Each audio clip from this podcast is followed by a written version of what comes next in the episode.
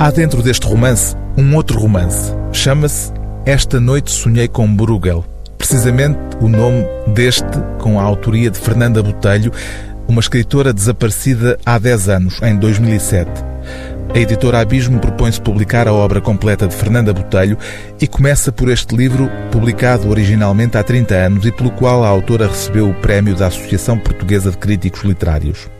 Como num jogo de espelhos, lemos neste romance o romance em que Luísa, a protagonista, faz o relato autobiográfico de uma vida em dois tempos distintos. Primeiro em Bruxelas, no início dos anos 70, depois já em Lisboa, 12 anos mais tarde.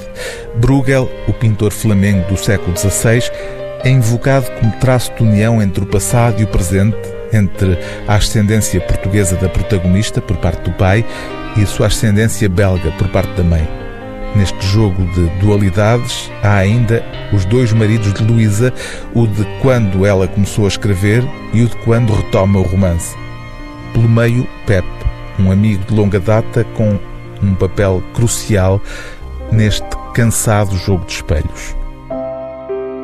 Há cinco anos, quando volto aos braços e ao priapismo de Pep, vou à farmácia e de novo me filio na grei, como a propósito diria o meu pai, das aderentes ao planeamento familiar. É evidente não me passar sequer pela cabeça dar à luz um bebê que, se para tal tivesse oportunidade, chamasse pai ao Pep, horror dos horrores. Não que o Pep seja precisamente um monstro desativado com humana forma, isso não. Até se tem revelado surpreendentemente afável nos cuidados que tem comigo.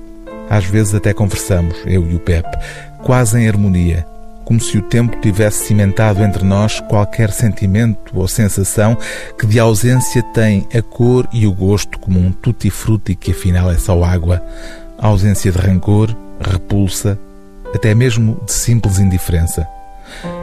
O livro do dia TSF é Esta Noite Sonhei com Bruegel, de Fernanda Botelho, prefácio de Paula Mourão, edição Abismo.